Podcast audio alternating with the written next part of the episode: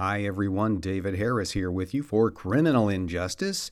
And as our summer hiatus continues, uh, we'd like to take you back to episode 72. That was my interview with Berl Falbaum.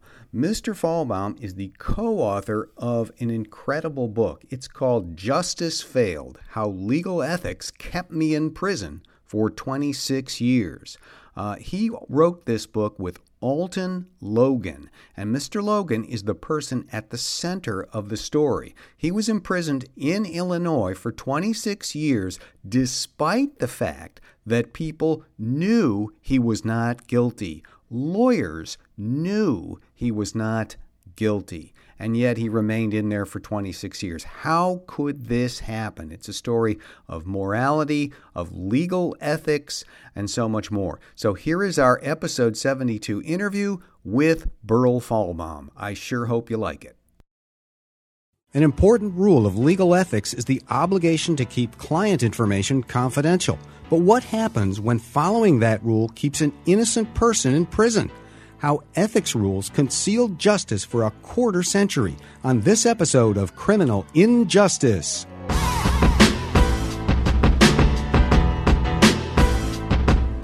Criminal Injustice is produced in partnership with 90.5 WESA, Pittsburgh's NPR news station, streaming and podcasting at WESA.fm. Welcome to Criminal Injustice. I'm David Harris, your guide, nerd, geek, and explainer of our messy criminal justice system. Still glad to have that day job, too, as professor of law at the University of Pittsburgh School of Law.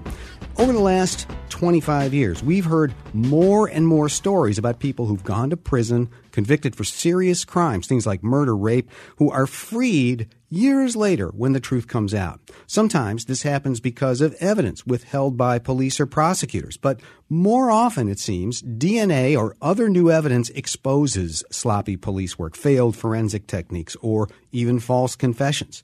The former prisoner finally walks free into the waiting arms of the family that never doubted his innocence. Here's some examples. Here's some audio from ABC News, WDIV in Detroit, and Sky News. Take a listen. Year old Sean Thomas was all smiles as he celebrated with his fiancee, Stefania Long, and his lawyers from the Pennsylvania Innocence Project. How does he feel? I feel wonderful.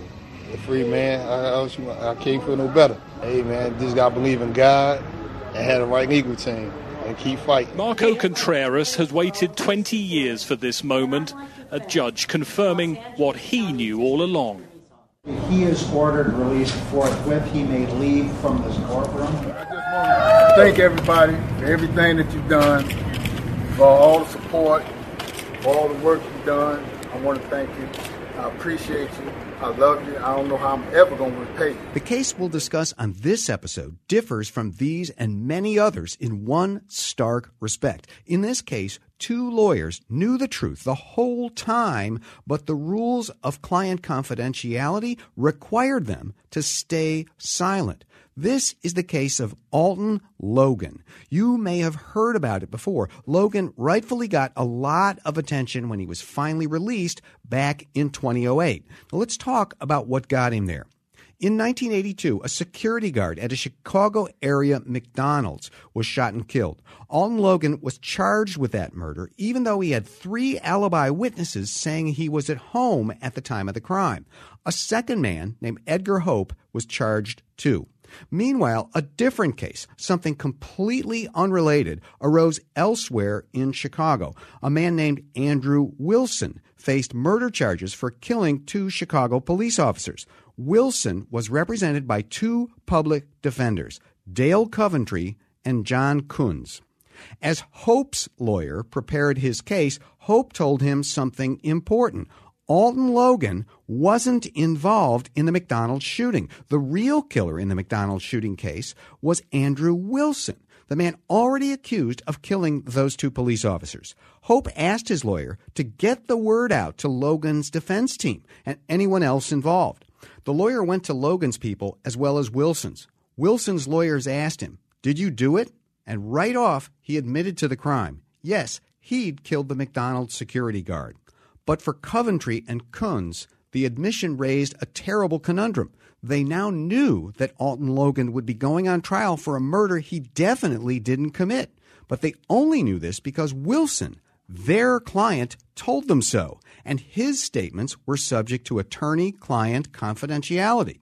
Coventry and Kunz checked and double checked the law. They talked to experts, and everyone told them the same thing. You're bound by your oath as lawyers to keep quiet. And of course, if they had broken the privilege, it would have put the rope around their client's neck for a third murder. The innocent man, Alton Logan, was eventually convicted of the crime with what looked like a life sentence. In the meantime, Coventry and Kunz came up with an idea. They wrote an affidavit saying what they learned, signed it, and they locked it away. That way, if the opportunity ever arose for them to reveal what they knew, no one could say later that they were just making it up. And they also got their client's permission to disclose the secret after he died. And that was where things stood until their old client, Andrew Wilson, died in 2008. The lawyers came forward, and later that year, Alton Logan was released. Now, the damage to Alton Logan and his life from 26 years in prison for a crime he didn't commit is beyond comprehension. But pretty quickly, public discussion turned to the two lawyers who knew the truth but never revealed it. Had they done the right thing? Could it really be true that legal ethics barred them from speaking the truth to get an innocent man out of jail? Was there no way around this? That is the subject of a new book, and that's what we'll discuss on this episode with one of the book's authors.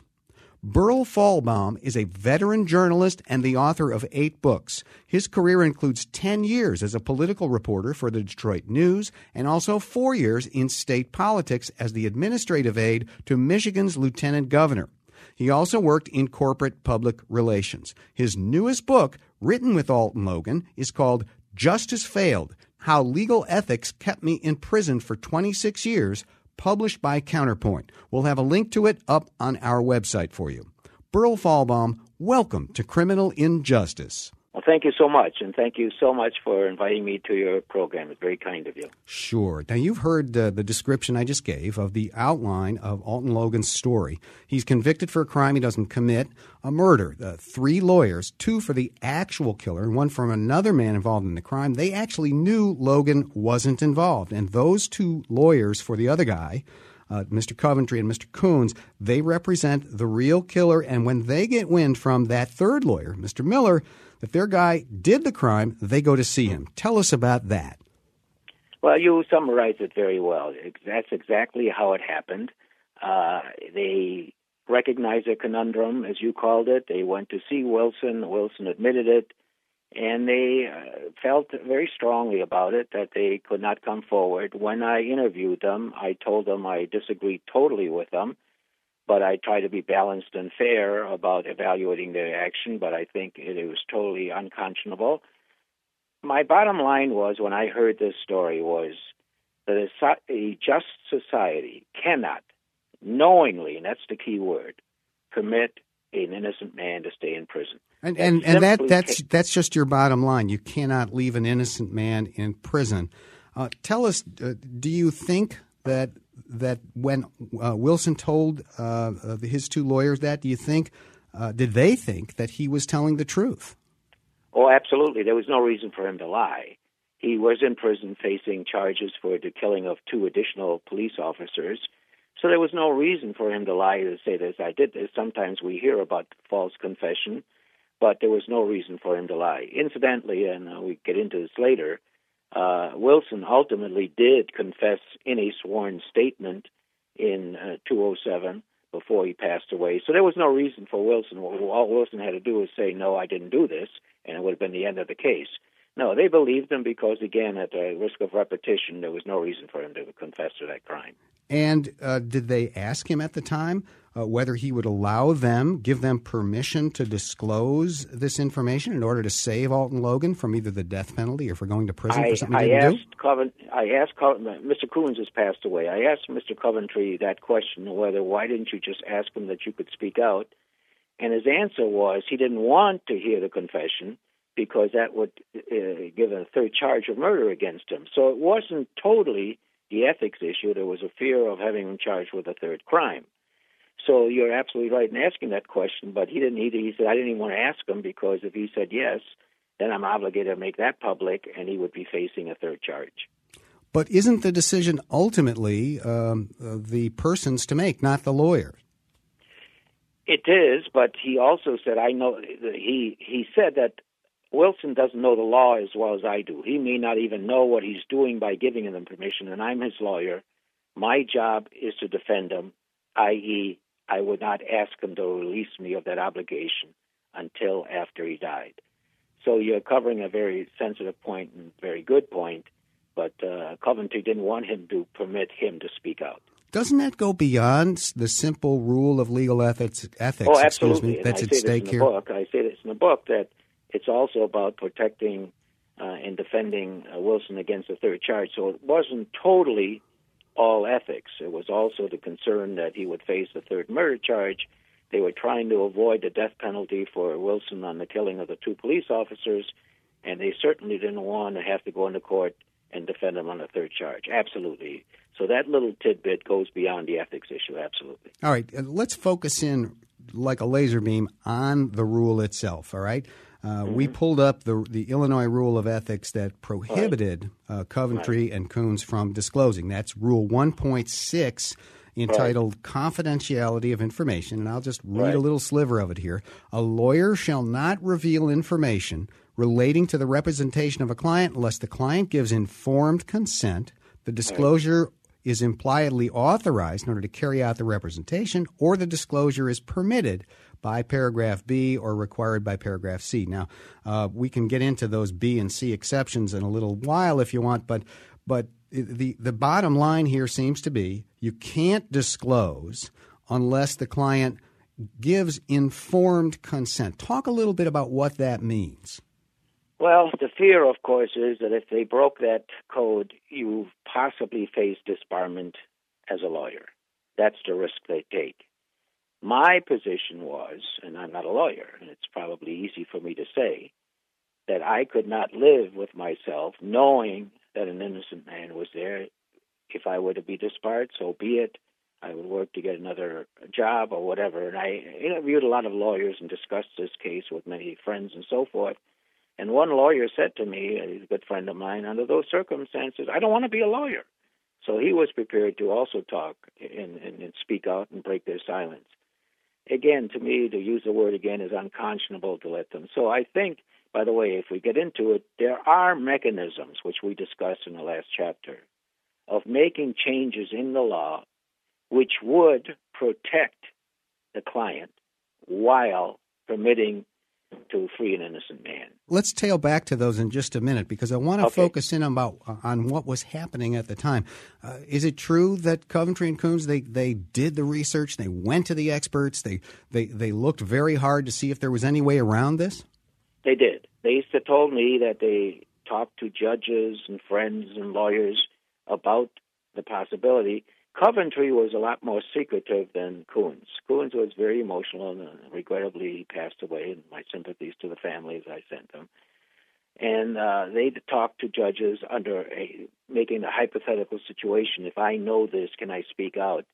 And most, if not all of them, told them you could not. Uh, and so they they agonized. Uh, both of them agonized. And by the way, I didn't get a chance to talk to Mark Miller, and there was a fourth lawyer involved, Andrea Lyon who's now dean of the Valparaiso Law School, and I talked with her. And she, by the way, is the one who recommended the affidavit. And she also, they all three of them agonized tremendously over the situation, but nevertheless maintained their silence. I don't know how you raise families and go on vacations daily with not this not being on your mind that this poor man is sitting in a five by seven cell and three and a half years in solitary confinement and not speak out. But they did. To answer your question directly. They did talk to a lot of people. They talked to a lot of people. They got the same answer. And let's see if we can we can view it from their point of view. I mean, they are protecting something that has a high value in the legal system. This idea of right. client confidentiality. Right. And right. in point of fact, they'd probably tell you uh, that this was key to them finding out about this at all. So, what did you learn about client confidentiality and, and its place in the legal system? Well, I certainly respect that code. Uh, I understand why it's in place. I'm not a lawyer, but I certainly understand why it's there.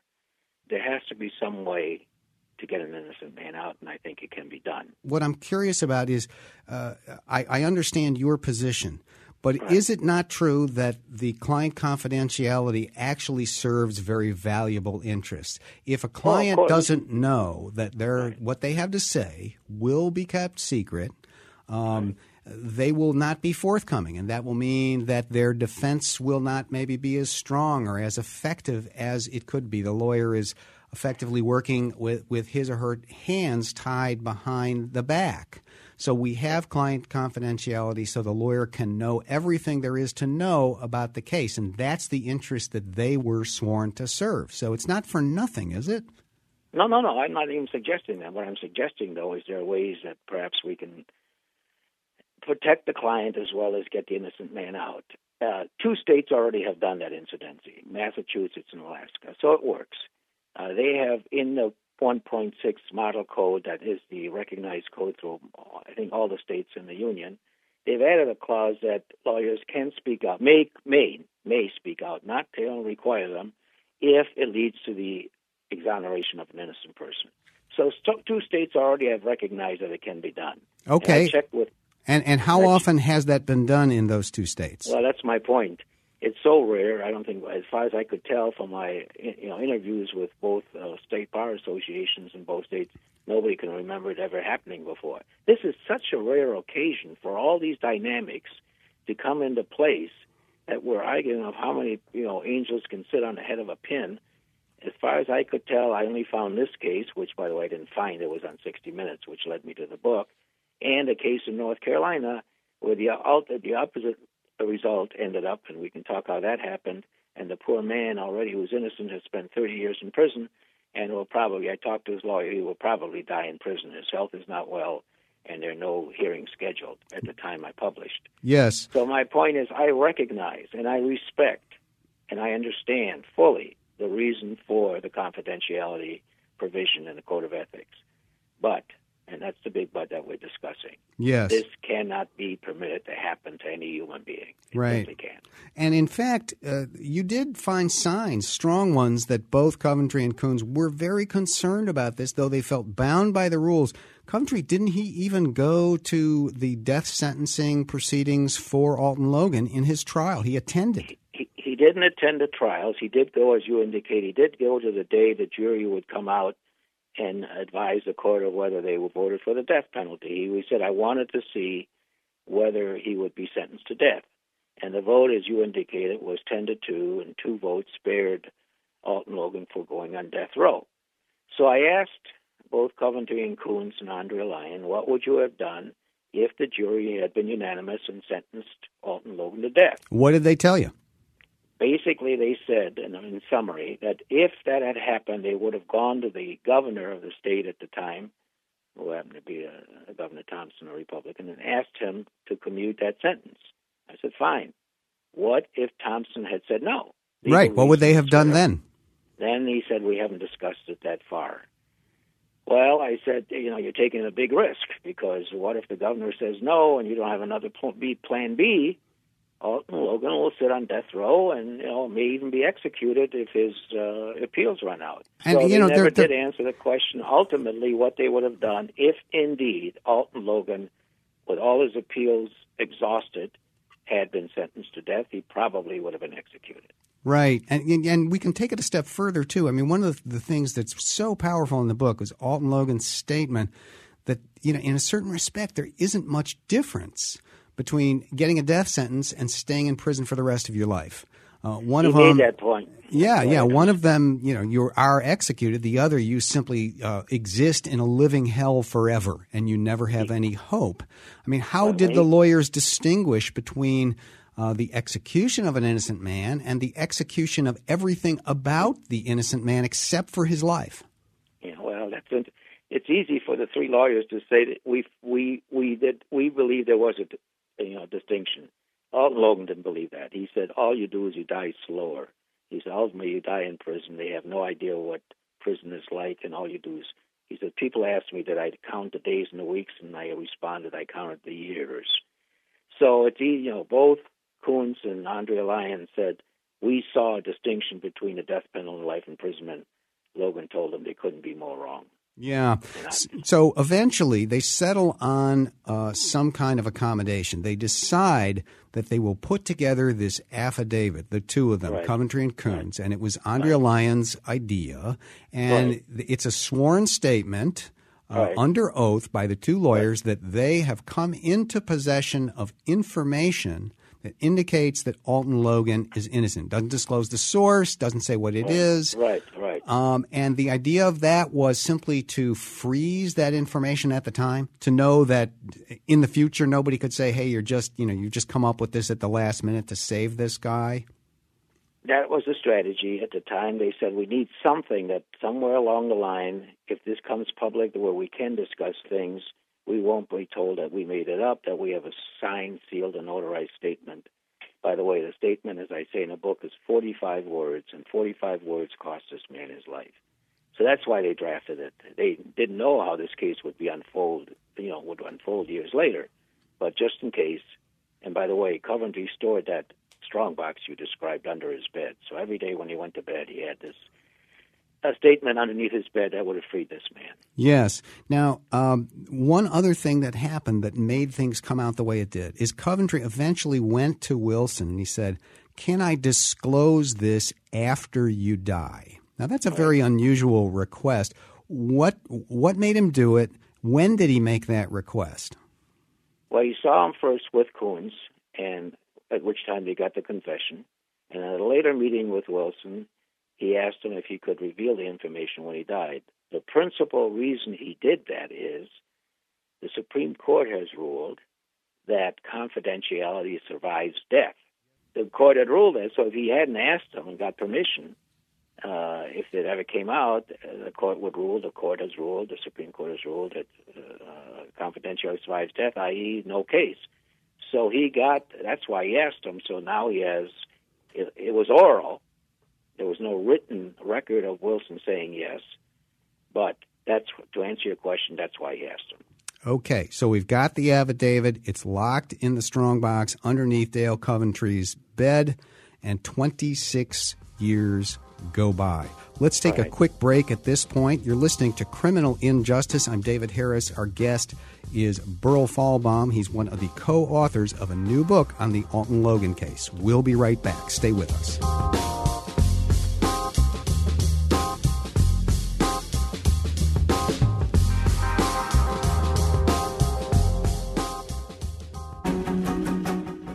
Friday, a panel of journalists delves into the top news stories of the week, how they unfolded, the impact on the Pittsburgh region, and what might come next. From politics to government operations, from energy and the environment to education, to challenges and opportunities in our communities.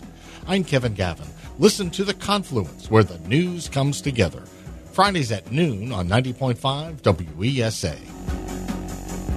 Hi, it's Criminal Injustice. David Harris here with you, and our guest is Berl Falbaum. He is one of the co authors of a new book, Justice Failed How Legal Ethics Kept Me in Prison for 26 Years. He wrote that with Alton Logan, the man who spent the time in prison.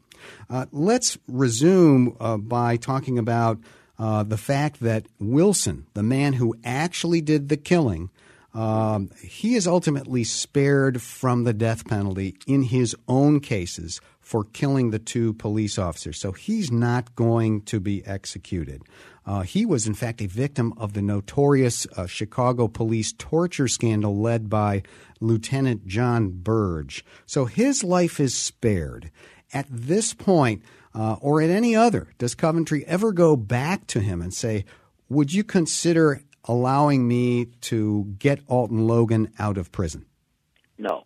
Again, the reason he didn't, he did not want his client to be charged with a third crime. And he was protecting him against that, which, as we discussed, makes the issue a little beyond just ethics. He was protecting his client.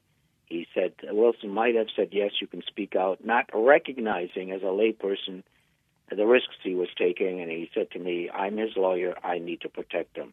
So, no, he never asked him again. He never asked that question. He didn't want to ask that question. So he never ends up asking him that, and then eventually. No, he, he never. Excuse me. Yes. He never even asked him to sign that affidavit in which they say he didn't. I said, "Did you ask him to sign the affidavit?" He said, "No, no, I didn't want his name on anything that implicates him in the murder."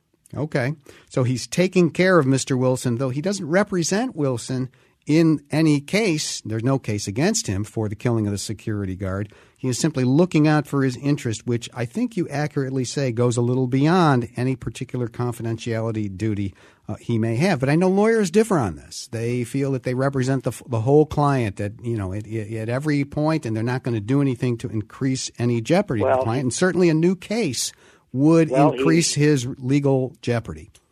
Right. Well, he represented him in the killing of the two police officers, but then when that was settled, if he had asked Wilson, "Can he speak out now?" and he did, he would have to represent him in the third case, and he didn't want to do that. Well, somebody would represent him. It wouldn't oh yeah, well, necessarily it, would be. It would most likely be Coventry. He was his attorney. There's no reason to switch attorneys. Well, I So disagree would- with that because Coventry would then end up as a witness, perhaps. But th- that's water under the that- bridge at this point. Well, you're probably right because I'm not that versed in the law as you were just suggesting.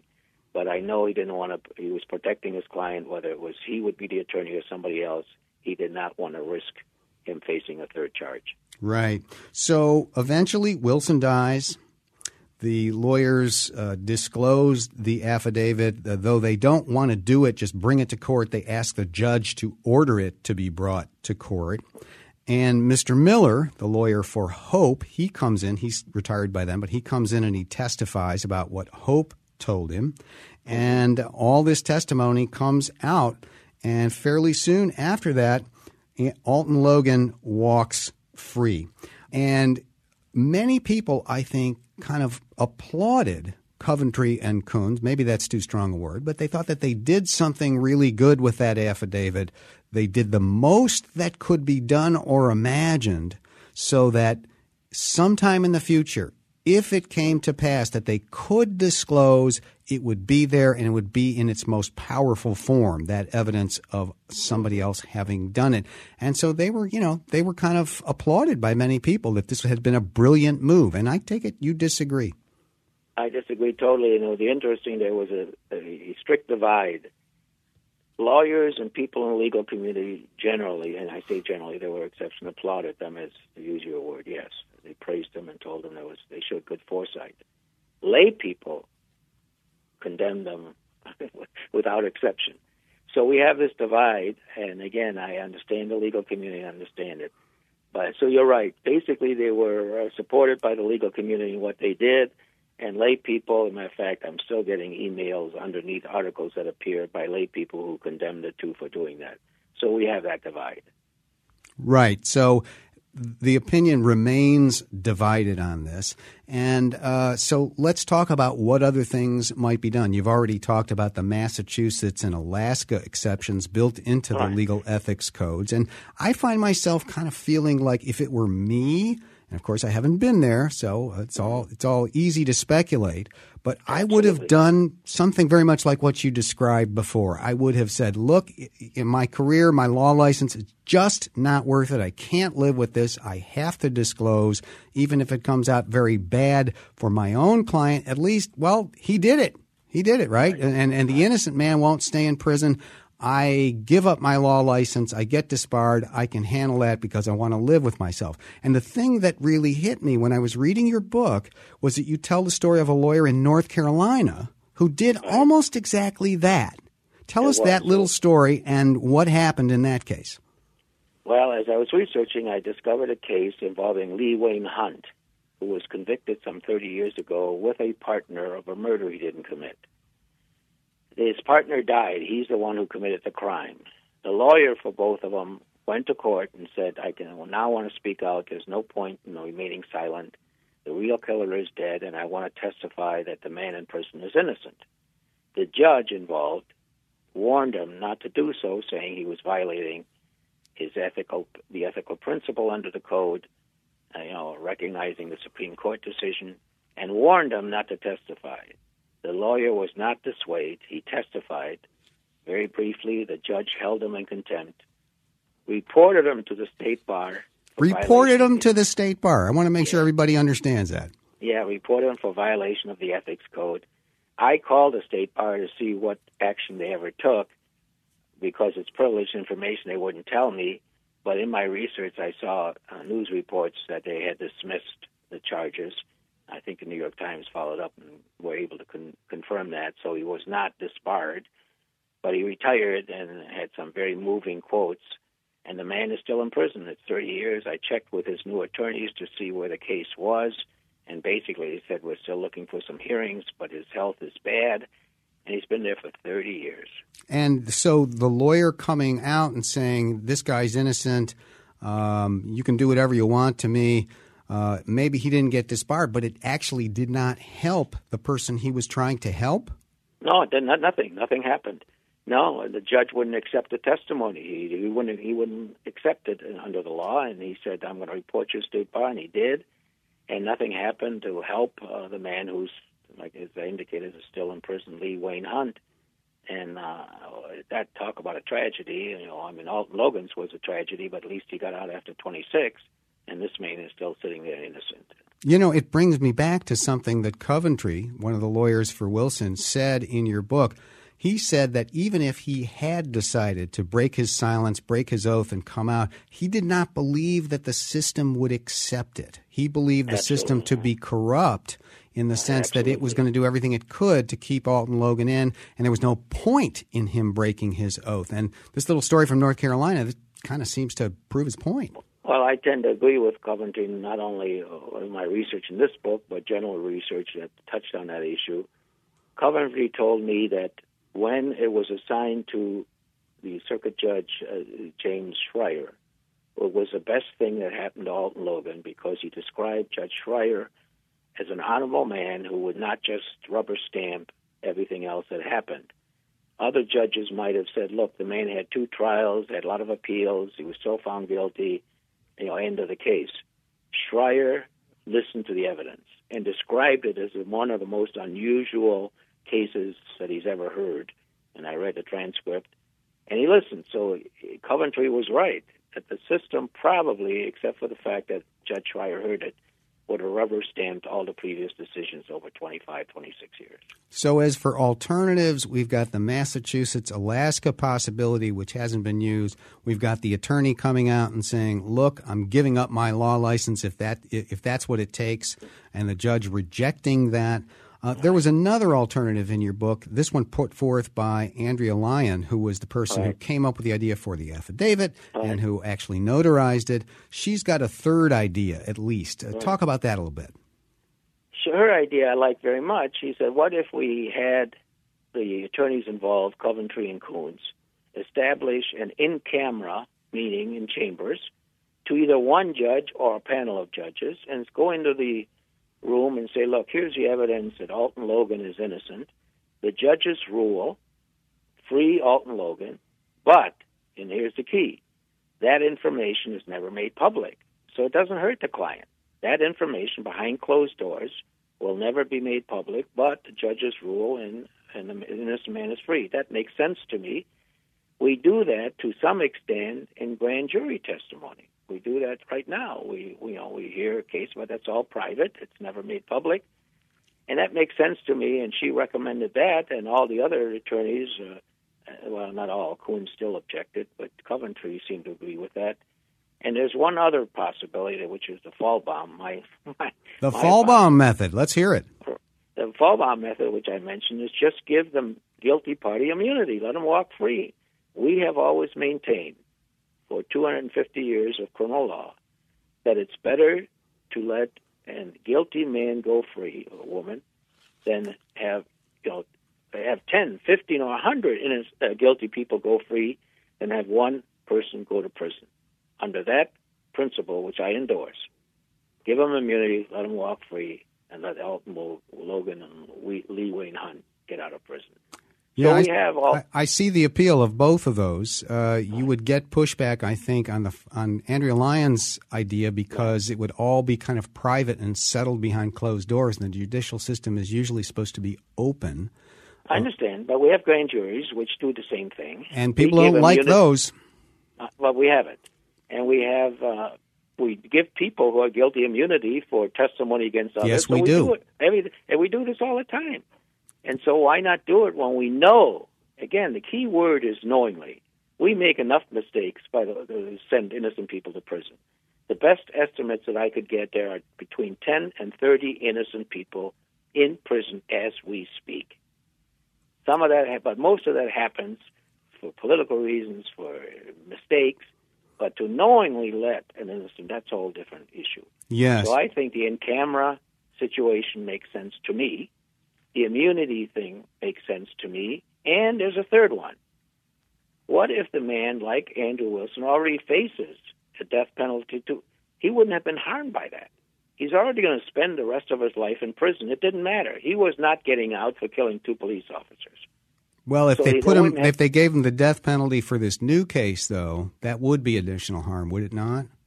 Sure, but you so you make so you bargain uh, with prosecutors, saying, "Look, let's put take the death penalty off." There's so many.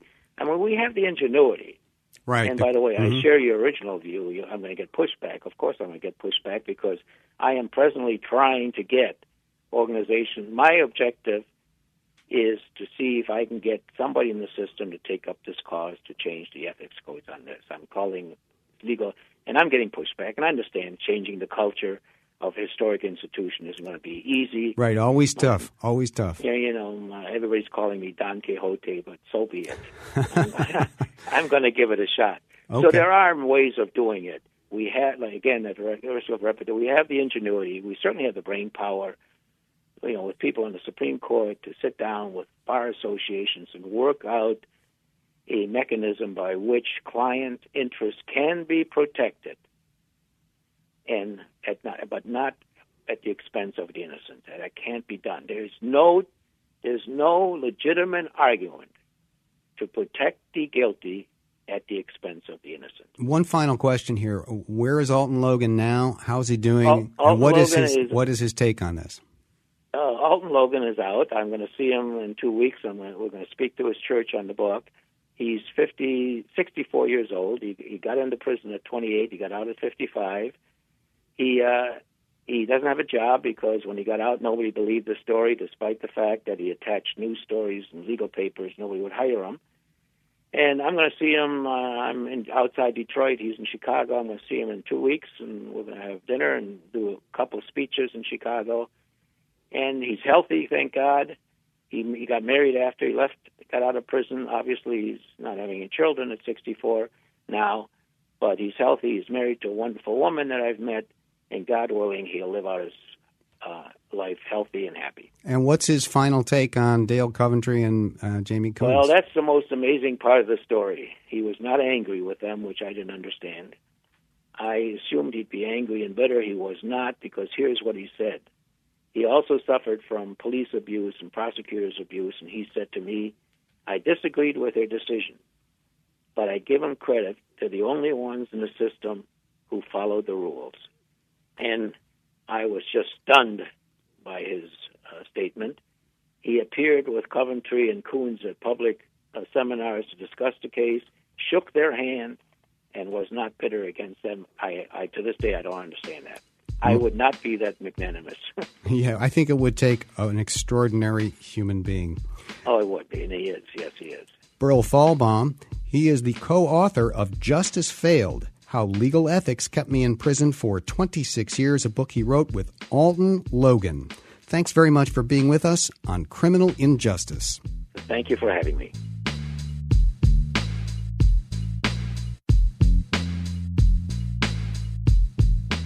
And now let's wind it up as we do on every episode with another edition of Lawyers Behaving Badly. And this edition of Lawyers Behaving Badly, which comes to us courtesy of PhillyMag.com's news and opinion section, it concerns lawyer Patrick Bradley of Collegeville, Pennsylvania.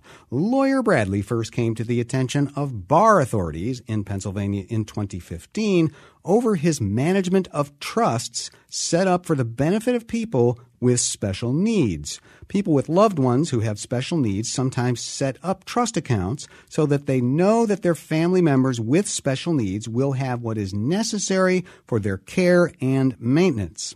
Well, lawyer Bradley served as the attorney overseeing some of these trusts, and according to the Pennsylvania Bar, he began stealing from them. Yes, this lawyer began taking money, something like $146,000, set aside for the care of those with special needs, using it for his own expenses. What kind of expenses? Well, you know, just the expenses of everyday life. $537 at IKEA, 31 bucks at Wawa. That's like a 7-Eleven in the eastern United States for those of you who live elsewhere. 240 bucks to his dentist, $309 on the cable bill and $228 to the IRS. You know, life is expensive.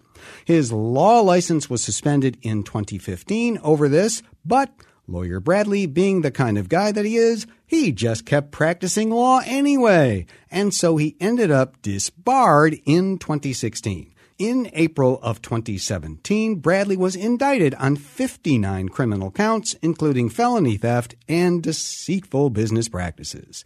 The district attorney's statement said it best. He said Bradley's conduct was, quote, not only illegal, but it's disturbing on a basic human level. Yeah.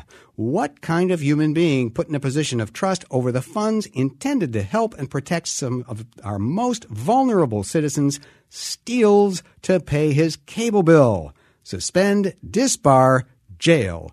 I'd also go for exile.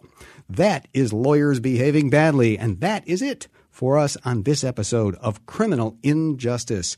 Find us, like us, and review us, especially on iTunes and also on all your podcast apps. It really does help people find us. Share Criminal Injustice and use our website, criminalinjusticepodcast.com, to give us suggestions for guests and topics for future episodes, and point us to stories of lawyers behaving badly. We have used your suggestions and thank you for them. I'm David Harris. Back with you next time.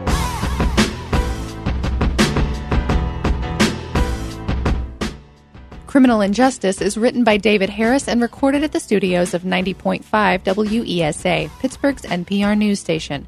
Megan Harris and Josh Raulerson produced the show with help from Katie Blackley. Find us online at criminalinjusticepodcast.com for videos and articles mentioned in the podcast, more about our guests, and to tell us who and what you think we should cover next.